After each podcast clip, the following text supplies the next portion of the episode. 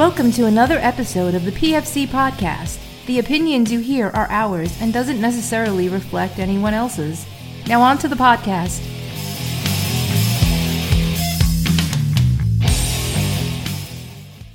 Welcome back to the PFC podcast. This is again Dennis, and today we are doing our TBI roundtable. So I'm going to send it around the room for introductions.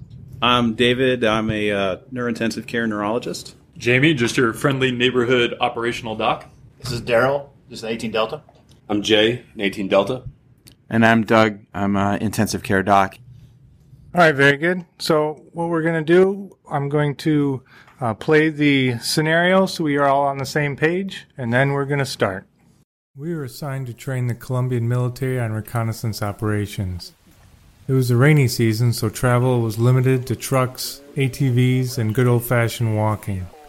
We're about two days into our training mission slash jungle slog when we happened upon a vehicle at the base of the mountain that had been pushed off by a mudslide.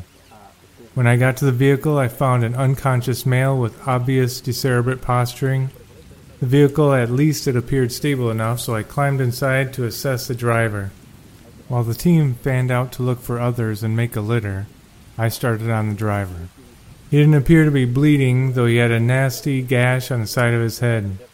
He reacted to a sternal rub with some noises. He was breathing spontaneously at 12 deep and regular, but he had sonorous breath sounds. I decided to attempt an OPA, and it went in without problem. His heart rate was 58 beats per minute. His blood pressure was 138 over 88. By then, the team had brought the pole's litter reinforced with some branches. Thankfully, the fall had ripped open the driver's side door, so after removing the driver's seat, extraction was straightforward. When we got the driver out, I could reassess for other injuries. Other than an obvious TBI, his pelvis was unstable, which I splintered with his jeans and a branch as a windlass. On reassessment, he had a GCS of 6, E2, V2, M2, blood pressure 132 over 86, heart rate 60 strong and regular, respiratory 14 deep and regular, SpO2 95%, room air, and temperature 101.5 Fahrenheit. The captain was on the radio requesting a medevac, but with the weather, the birds would not fly. The roads were impassable with their recent rains and mudslides. Our choices were to hunker down, make a clearing, and wait for the weather to clear enough for the helos, or walk back. We decided it was more dangerous for the patient to walk back. Welcome to prolonged field care. All right, so to kick us off, David, what would your priorities be for this patient? Yeah, so I, I think I think TBI patients are tough because you you get a a patient that you either see injured directly or, or, or maybe get a report about the circumstances of their injury, and you get to them and there's there's not much that you can that you can tell, especially with closed head injury. Just just looking at the patient, TBI is such a is such a catch all phrase, and, and everybody knows it when they see it uh, or when they hear it.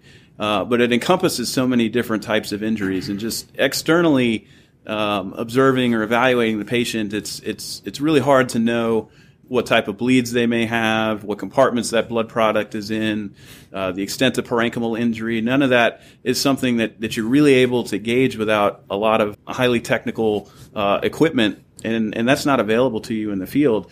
So you have to rely on on your exam to, to get most of that information. So I think that I think that you have two priorities um, in, in this patient, and the first is is that you need to approach a head injury patient the same way that you would approach any trauma patient. Uh, so you need to go through your your TCCC uh, guidelines and the approach that you learn there. You need to you need to do your primary and your secondary trauma surveys because it, it's not going to help your your brain injured patient if you if you miss some of these other important injuries uh, because you get locked in on the fact that you, you saw them fall off the back of a truck or they smacked their head with something with something big uh, or they were in a blast, for example. You, you need to identify penetrating wounds to the chest or any any bleeding complications that might be occurring. You know, one of the one of the things that we we know for a fact is detrimental in uh, in traumatic brain injury is or, or two things really. Uh, going back to the, the, the, Chesnut studies from the 90s is is, uh, is hypotension and hypooxygenation, and and those can occur with so many different types of injuries. And if you don't fix those sorts of things first, um, then you're really not going to be able to make much much headway with some of your your more uh, your more involved interventions like your osmotherapy down the line to to try to treat uh, ICP if you think that's what's going on. So so make sure that you you get a good sense of what's going on with the patient and and do that do that thorough primary and secondary survey, and then you can come back and, and really evaluate the, the patient's neuro injury in more depth. And I, I think that's the second part uh, or the second piece of of, uh, of, of what needs to be done uh, sooner rather than later in a TBI patient. And you really need to, as best you can, try to determine the the extent of injury. And and again, that's that's pretty tough um, given what, what we led with the, the, the the discussion piece that we led with. But you can actually still get a lot of great information just using your your neuro exam, your GCS score, and then a, and then a couple of adjuncts that uh, that we've talked about. Uh, in the in the previous podcast that we're going to be talking about in the in the CPG, so and and let me just kind of kind of go back to the the issue about uh, uh, the question about GCS and you know, the, GCS is actually the, I think the, the mainstay of, of, uh, of, of, a lot of different types of trauma assessment. Certainly the neuro assessment. It's something that everybody's going to understand. When you learn how to do it, you can obtain it quickly and easily. And it actually has um, uh, prognostic value uh, potentially. It, it, it, and if, if nothing else, just the motor piece of the, uh, of the GCS score uh, can give you some prognostic information uh, about a patient's injury. They, they've actually done, they've actually done some work uh, back in 2011 um, in uh, in Journal of Trauma that had uh, that had shown uh, that uh, you can get a two week mortality based off of the uh, the the GCS the worst GCS score in the first four hours that you're that you're monitoring a patient. Um, so so a lot of good predictive value, but it also helps you establish a baseline and helps you decide when and and what types of treatments that you want to to institute later. I think that once you get your, your GCS score, you can move on to your more detailed neuro assessment. But uh, the once again, I think the keys are, are, are a, a, thorough, comprehensive uh, trauma evaluation, and then establishing the, the severity of your patients uh, so that you can make treatment decisions based off of that, the severity of the head injury. I'm going to echo what one thing that David said from an operational standpoint.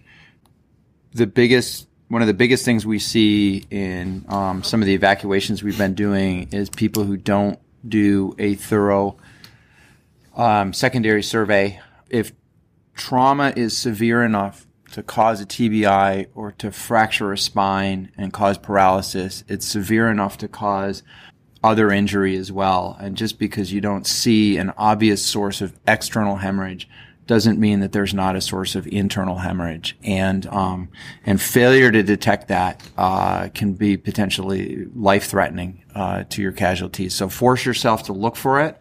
Be aware that some of these internal bleeds are insidious. You know, a, a liver laceration can be um, catastrophic if the liver is actually shattered or the spleen is actually shattered, or it can be insidious if it's just a laceration and there's a slow bleed, you know, which is one of the reasons that, ser- serial fast exams are required for monitoring patients for internal bleeding, as well as, you know, um, your obvious things of mental status and vital signs.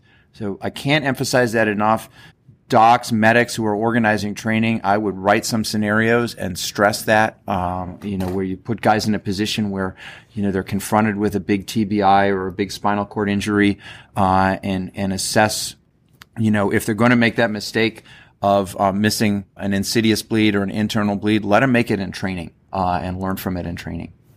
And speaking of uh, patients with multiple injuries. Our patient in this scenario, other than the TBI, he also he potentially has a unstable pelvis. Would you guys take the airway? He's got a GCS of six, and the rule is uh, less than eight, then you intubate. But he's breathing. It's not great, but he is moving air. Uh, he's oxygenating at 96. But with the risk of potentially losing the airway, push you in that direction. What do you guys think? So to echo on what Doug was saying, I think there's a couple of things that come into play here. One, obviously, you got to increase your, your circle of awareness, grow it on the patient, and grow it on the environment, the tactical situation. This isn't just a one dimensional problem set. Uh, secondary to that, as you do your secondary survey, you're going to get a better understanding of specifics for this patient. Uh, I would lean towards being aggressive on the airway. You're in Colombia, it's warm, uh, the, the ground is very clay based, it's prone to landslides and flooding. Uh, depending on where you do your hunker down site, you have to move rapidly. What are the potential outcomes if you move this guy without securing that airway? I think it uh, pushes to a pretty negative prognosis if you're not aggressive in managing that. So uh, those are the two things uh, primarily that I would lean towards. So yes, I'd absolutely take that airway, manage it, and secure it uh, immediately. Yeah, yeah, Jay, I, I, I think I'd agree with you. Um, and you know, from a from a neuro perspective, a lot of times when when we're deciding whether or not we want to uh, we want to intubate a patient, one of the considerations that, that we take into account is, is, is what we call airway protection. And um, while he may be while he may be moving air okay right now, is that going to be the case five or ten minutes from now? Because when you think about that volume pressure curve uh, that I, I, think we talked a little bit about in the podcast, um, as that as that ICP is increasing, you can see a, a, very rapid decline in your patient. And do you want to be trying to uh, to intubate or or uh, or more appropriately cric your patient when that when that sort of situation happens? Uh, and I, I, think the answer is no. I, um, I, think you'd rather have that secure. So I, I, think I agree. And then, you know, for down the line considerations, um, while that patient is uh, is is there and is, is moving air well, um, whether or not they're they're actually swallowing, or whether or not uh, you know secretions and saliva is actually going going down in the esophagus, or whether it's going into the uh, the airway, that can create problems down the line for you in terms of uh, in terms of aspiration and such. So in a neuro injured patient, I, I, I think I'd agree, and I think I'd be I'd be pretty aggressive taking that airway as well. Okay, so you take the airway. Um, would you let him continue to breathe through the tube, or would you want to provide some kind of ventilation? This is Daryl. Uh, I'd say since you took the airway, especially with a, I'll go with a, a cric. Uh, I would definitely help deepen uh, having the, uh, the, the BVM and also putting the M on there so you can start uh, getting some kind of capnography off of it since you do have that instrument with you in your uh, in your kit so you can get the trend of how your patient is actually doing uh, so you know the next steps that you need to take in order to prolong and hopefully save his life. Okay. Um, I guess my next question on that, if we want to start ventilating, is we know that as soon as we start positive pressure ventilations, you're going to drop his blood pressure. Do we not? Or is that arguable? Yeah, I um, I don't know that that's necessarily the case. I think a lot of times when you see that uh, after you, you've um, you've, you've taken an airway, it's a lot of it has to do with some of the medicines that are that are introduced, and um, I I don't think that that's necessarily that that's necessarily always the case. It, it can be it can be stable in some cases. Yeah, this is Doug. I, I wouldn't say that um, mechanical ventilation necessarily reduces blood pressure by increasing interthoracic pressure and decreasing venous return. Um, it can, but only if your mean airway pressure is really high, and that we typically see that either with people who are getting overventilated and their breath stacking and auto auto PEEPing, which is where we, you, the chest isn't allowed to relax enough uh, and pressure builds up as as the chest isn't allowed to relax enough, uh, or you just apply high levels of PEEP, um, positive end expiratory pressure. Um, I, I do think that for ventilating the brain injured patient, you want to avoid high levels of PEEP, which of course makes it very difficult to oxygen, you know, to, to treat a brain injured patient who also has a hypoxic respiratory uh, injury, such as uh, chest contusion. Um, but you know, we, we shouldn't dive down too many rabbit holes in these podcasts. So simple answer is, um, don't be hes- don't hesitate to ventilate. Although if he's breathing spontaneously and his end tidal CO2 is okay and he's not showing signs of herniation, um, there's no need to ventilate. Um, you, you, but you, you want to have that airway there. You want to have it when you need it, not need it, uh, not not have to get it when you when you need it.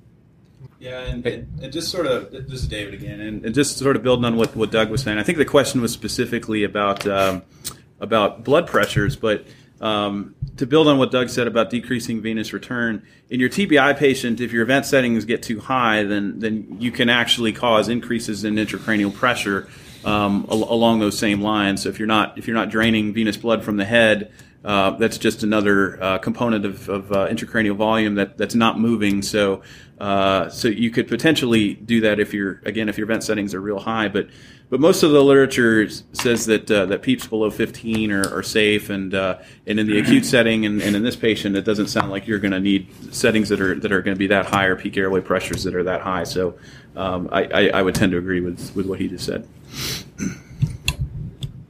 All right, cool. I stand corrected. Um, but in this case, we don't have a vent. We have a BVM with the PEEP valve on it.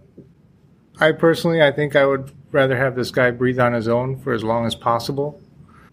But there was two things I was concerned about doing that.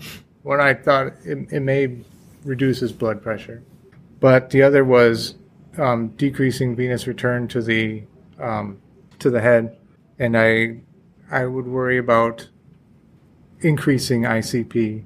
Just like um, the original lecture, David had mentioned uh, Thomas Scalea, and in his talk to the um, Baltimore shock trauma, he, he was talking about laparotomies, but he was also talking about thoracic pressures. And in the patient he described, um, she had very high um, tidal volumes, very high pressures, and then later on in the story, he put her on ECMO so that he could turn off the vents completely to try and reduce ICP. But yeah, you, you definitely you have to control. You're gonna you're gonna have to keep your volumes, your pressures low. So just like on those BVMs, they have that. Even though it's a cheap little dial, you probably should still pay attention to it. Yeah, Dennis. In in this situation, this is Doug again. I'm gonna um, caveat my recommendation on on ventilation um, with a mechanical ventilate mechanical ventilator. You know, you can pretty much control the volume of air the patient's getting, the pressure that it's getting, the mean airway pressure, unless the patient is breathing over the vent. With a bag, you are much more susceptible to human error and I can't, and, and, that is something that actually is really high risk in this situation. The, I can't tell you the number of times I've been in a code in the hospital or we've intubated and been resuscitating somebody and the reflex for the person on the bag is to give an entire squeeze as fast as they can. And these are, you know, trained respiratory therapists, um, anesthesiologists are, are, are, pretty good. They're they're usually pretty relaxed in these code situations. But I can tell you that human nature is I'm going to give them a lot and I'm going to give it to them fast, and that's when you squeeze the lungs so full that they never get a chance to relax, and you drive up intracranial pressure. So if all you have is a bag and a PEEP valve, um, consider yourself prone to to human nature and lay off of it unless you really need it, as indicated by signs of ICP. In which case, you are going to want to bag them pretty fast and pretty high volume um, to to drive down their um, their CO2 as monitored by end tidal CO2, but not that much, as David explained in his lecture on the last podcast, um, because just moderate hypocapnia, moderately low. Um, below normal CO2 is what you need, is what's recommended these days for reducing ICPs. And maybe David, you can refresh us on what those numbers or recommendations are these days. Yeah. Um, so, and, and, you know, just to build on what Doug had had said, it's um, you know we used to do this a lot more frequently uh, with uh, with hyperventilation, and, and it works. Um, it's it's an effective tool for short periods of time while you're while you're trying to get your hypertonic saline or something else, or, or prep the patient for surgery, and if if, if that's uh, if the circumstances permit.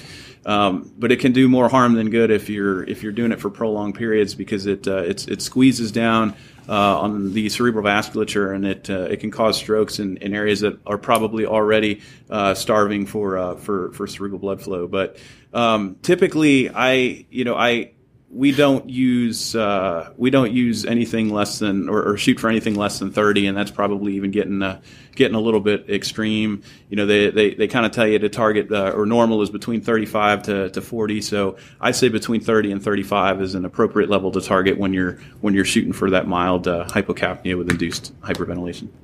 Um, just one quick question to that. I've heard you will do that for a, a short periods of time so how long is short periods for me, it's it's really no more than ten minutes. The next thing I'd like to ask is, are you guys good with his blood pressure? Knowing that with his posturing, he, pro- he probably has elevated ICP, and we're seeing results of that. He's got irregular breathing pattern. Uh, he's potentially bleeding into his pelvis. So Um, are you guys comfortable with his blood pressure, and would you want to do anything for the ICP in this situation? So the the short answer is is yes. I think it's I think it's okay. You know, the again, we referenced earlier the importance of avoiding hypotension um, in in TBI patients, and and the old data had had actually said that uh, a single blood pressure less than 90 between the time of injury and, and, and resuscitation in the ED could lead to a twofold increase. Any single any single systolic blood pressure less than 90 could lead to a twofold increase um, in mortality in, in TBI patients. There's actually some newer data that says that shooting for a systolic blood pressure greater than uh, than 110 um, may actually be more beneficial than than just targeting that uh, that greater than 90 number that we had uh, that we'd referenced previously. Um, so there, there's probably going to be more and more about that uh, uh, in the not too distant future. But I think that I think that what's important here is in in a high ICP setting, and and, and this is sort of irrespective of, of bleeds in other locations that uh, that may or may not be there that you may or may not know about. Um, what you really want to do is you want to maintain cerebral perfusion pressure, and cerebral perfusion pressure, uh, if everybody recalls, is is the uh, the difference between your your mean arterial pressure, your MAP, and your intracranial pressure, your ICP. Now we don't have a way in the field to easily measure what ICP is, but you can you can take your blood pressure and you can calculate a mean arterial pressure. And and one of the ways that you uh, that you can actually address uh, high ICP uh, is is to push your map a little bit higher so that you can maintain that uh, that cerebral perfusion pressure uh, and that blood flow to the brain. So this actually is a is a, is a good number from from my standpoint. Um, uh, uh, like say, regardless of whether you may have some type of intra-abdominal bleed that that's going on, but but certainly from a from an ICP standpoint, from a TBI standpoint, I think that's a good blood pressure. You know, uh, hitting 18, this is Jay speaking, hitting the 18 delta aspect of this, we're here for an undetermined amount of time in a volatile environmental situation. Uh, we have a limited amount of supplies. We have a limited amount of uh, medical personnel trained to do this job. I think that one, yes, I'm happy with this number. Uh, I'm also been tracking like the 110 is our, our gold standard where we want to be. Uh, the less we do, it gives us more when we need to do it. It's uh, you just can't count on getting out of there. I've sat for you know three or four days waiting to, this, have someone come pick me up, and uh, it's a bad place to be with limited supplies. So I'm going to be aggressive on managing things like the airway, but I'm going to hold off on wasting supplies early on when it's an undetermined amount of time. I guess my perspective is kind of the same thing, but uh, what supplies I do have, since I am sending this one patient, I'll definitely get IV access.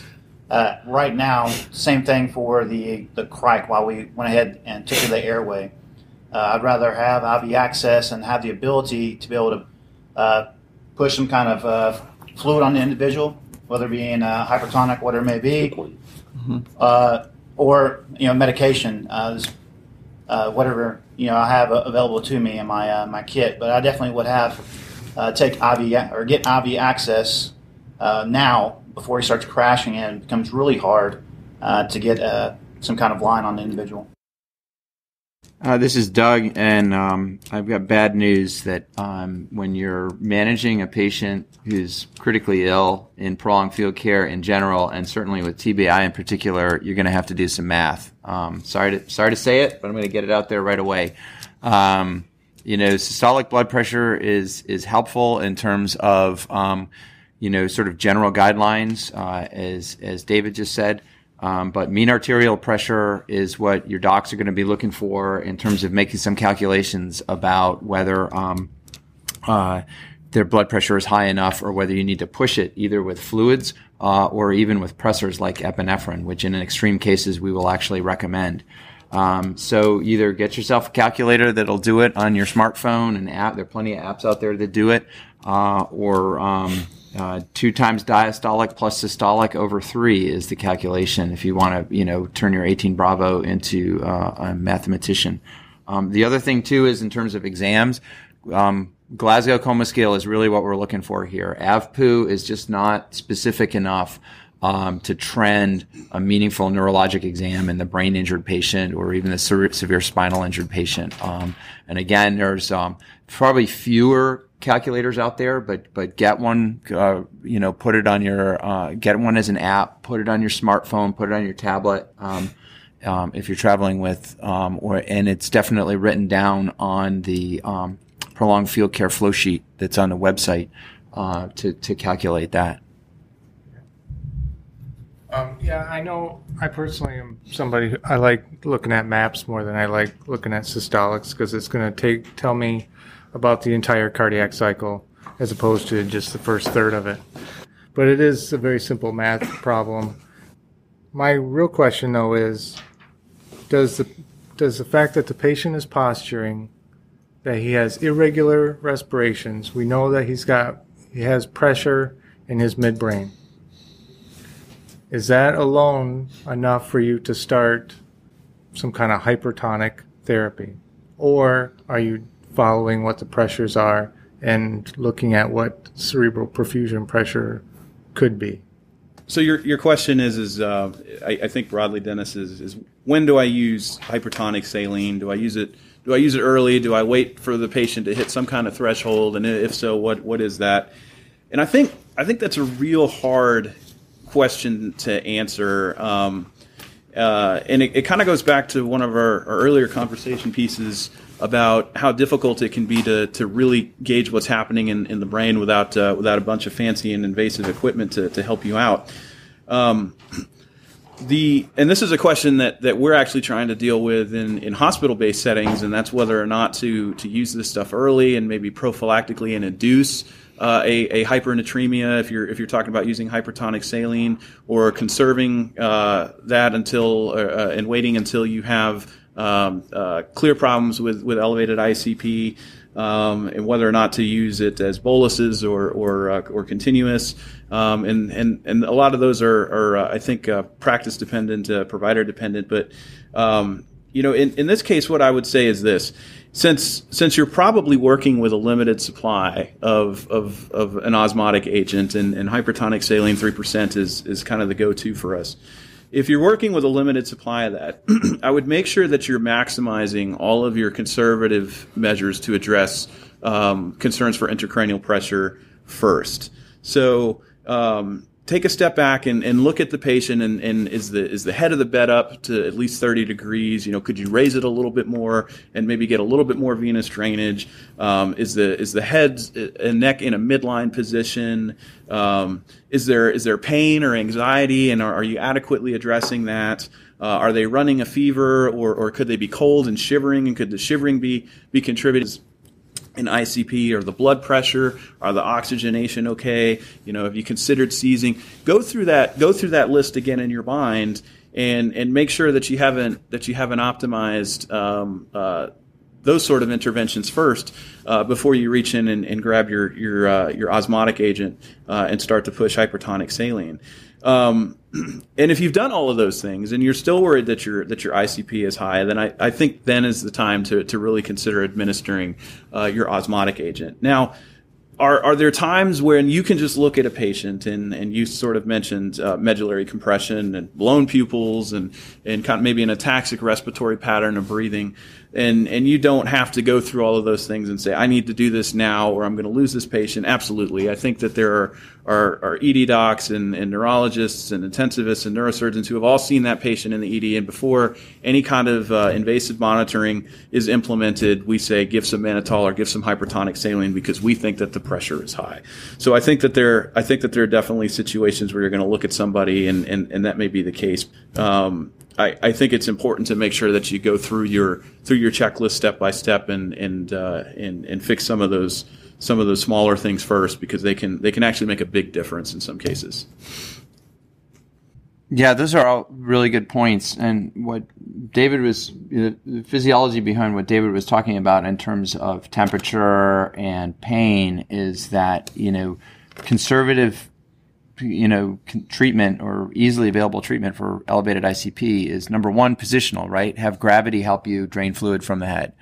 Number two is reduce the amount that the brain is, is, um, re- reduce the amount of brain activity because increased brain activity equals e- increased demand for blood and increased demand for blood is just putting more fluid in a space that's already getting constricted, right? So we talk about increasing brain metabolism. So what, what increases metabolism? Pain does, shivering does, seizing does, and fever does. So you want them at a nice, you know, comfortable temperature, but not, you know, if anything, a little bit on the cool, side, but not shivering. You definitely want their pain aggressively treated, you know, to the point of, you know, nor, to the point of potentially, um, being minimally responsive. And I know that goes against a, a, neuro exam, but if you use an agent like ketamine, even as a drip, you turn it right off and you're going to get yourself a neuro exam. So definitely go another good reason to use ketamine in, in this situation.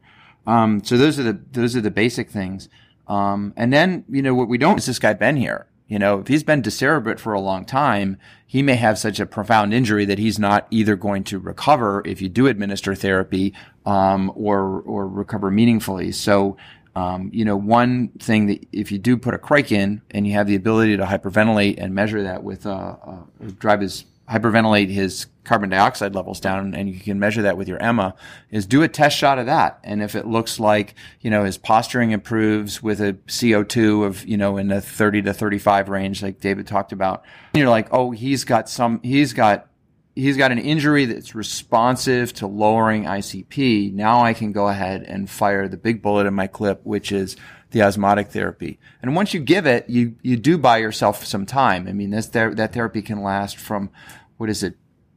Up to six hours, right? A, a, single dose of hypertonic saline. So you, you may have as much as 12, it looks like you have two bags. You may have as much of 12 hours of coverage. But so those are some ways to get there to seeing number one, if this guy, um, has an injury that will, can respond to therapy. And number two is, um, get, get there.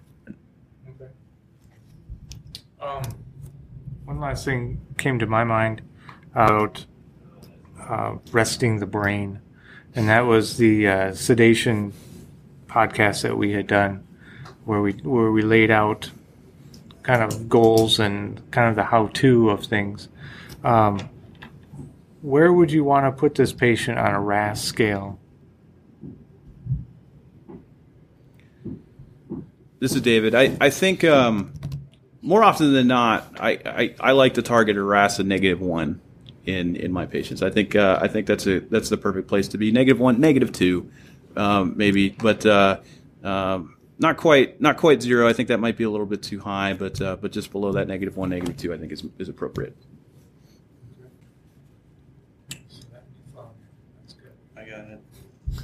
Two things. Hey, um, this is Doug again. If we're wrapping up and, and uh, running Dennis dry on questions, I'm going to add a couple things that I want to make sure um, everybody remembers. First off is the, the time course um, over which uh, elevated intracranial pressure can occur. You know, this this scenario is very typical. it presents a very typical time course uh, where you come upon a guy. He's had a big uh, a big um, uh, mechanism of injury um, and signs of elevated ICP pretty much at the point of injury. Um, that is not the only way that elevated ICP presents, right? There's immediate and there's delayed presentation. And delayed presentation could be, you know, sort of delayed by hours because you've got a slow bleed and you're just, uh, you're just building up blood. Or, um, very commonly as well, you get cerebral edema, um, that develops up to uh, even days, but certainly 24 hours later, uh, because the um, the area of the brain has a big contusion on it. Essentially, you have a bruise and you have swelling in the brain, like you would have swelling on the ankle if you twisted your ankle. Um, and so the, the so what of that is that these patients need, and this feeds into my second point, these patients need to be monitored until they're handed off for TBI. If the, you can't say, because people ask me this in training exercises, hey, do I still have to monitor this guy for TBI? You know, if you pulled him from a vehicle and his seatbelt wasn't on and the airbag deployed and the windshield is spidered or, you know, the, the uh, he hit his head on, on a side window, you got to monitor him until you hand him off, even if that is two days later. And we just ran a scenario. We did exactly that, you know, and at the 27 hour point, or actually probably about the 24 hour point for about the last two hours, um, until the medics handed him off, he developed ICP from increasing cerebral edema. So what do you need to do to monitor? At, at the very least, you need to be checking and documenting your pupils. Um, are they equal? Are they reactive? Um, uh, uh, or they, you know, and your warning signs are, are they getting bigger? uh, are they getting dilated and are they getting less reactive? So it doesn't have to be fixed and dilated, but sluggish, one, especially relative to the other, is important. Um, alertness, mental state, you know, you do need to monitor that. Do they still know, um, are they still A&O times three? Realizing that hypoxia from hemorrhage or hypoxia from a lung injury can also make them goofy uh, and less uh, or or or less oriented. Um, so you can't you can't um, definitely say that they have increased ICP, but it's still important to monitor because something is going on. Glasgow Coma Scale, I mentioned, you need to be monitoring that, and I like to document it by the individual scores. So I um, verbal motor and you know E4, V5, M6, 15, um, because um, I you know if you if you don't give the doc that he he or she is probably going to ask you, and that's just a way. And it's also helpful to you to start saying, hey, I'm seeing you know a decline in motor relative to the others. And then the last thing is a very basic neuro exam. Can they move all their extremities, right? Can they squeeze your hand with both hands or give you a thumbs up with both hands? Can they wiggle both sets of toes? That's a a quick and dirty neuro exam that is going to give you at least a macro view of what's going on uh, inside the brain. Uh, and you should be doing that at a minimum every 30 minutes once the patient's stable, probably every 5 to 15 when you first uh, first start monitoring them. And then obviously, if they develop concerning signs, you switch back to more frequent monitoring. I'll add to, add to that as well. You know, you look at what you have in the bag and what you have available with you. Uh, and that's, that's been drawn up or been said many times in this this podcast. Don't get fixated on TBI. Uh, so many times people get fixated. You got a pelvic uh, fracture, hence you, you splinted it best you could. Uh, just like I know uh, Doug has said uh, earlier in this podcast, you know, did he hit the, the steering wheel? You know, you're possibly looking at a hemo pneumo, you know, going on his chest. You know, this is other things that uh, you need to take into account. And how do you do that with what you have available? You know, by bagging, is the bagging getting more, you know, getting more resistance off of that? You know, is it harder to bag the person? You know, these are things that what you have available to you, you know, know the basics. Uh, that's a lot of things that we get away from. We want to get all these, you know, nice items. Uh, the EMMA is nice, but it runs off batteries. You know, it's raining. You know, it goes down on you. Know the basics, and off the basics, you can always expand upon. But always look for secondary issues with TBI. A lot of times, like Doug just now said, people will say, "Hey, can I, you know, be done with this person because it's TBI? You know, what else can I do?" You know, always start looking for other things, possibilities that is causing uh, the, the, same, could cause the same, uh, you know, variations in the uh, person's, you know, response to his, uh, you know, Glasgow Coma scale, to you know his respirations, to his vital signs, and everything. So always keep on digging, especially if this is your only patient. You know, utilize what you have. Be conservative because you don't know if you're going to be out there for a couple hours, you know, or a couple of days. So definitely know your environment, uh, know what you have, and be ready to react to what you what you have in front of you. I think that was a great way to end this. Um, just like Jared said, you really have to expand your scope and not just fixate. This is no really different than, say, a burn patient where your eyes are just drawn to that one particular injury. Uh, this patient could easily die from hypovolemia from the pelvic trauma um, while you're worried about posturing. Um, you could also go down with hypothermia just as easily. Um, you're in a very wet environment in the mountains. Um, so you really got to expand your scope, your field of view, and there is always something you can do. You just got to be able to maybe take that tactical pause and just think for a second, and it's probably going to come to you. That's another one for the books. Make sure to go to the site www.prolongedfieldcare.org. Post your questions, post your comments, make your voice heard. This is Dennis for the PFC Podcast. Out.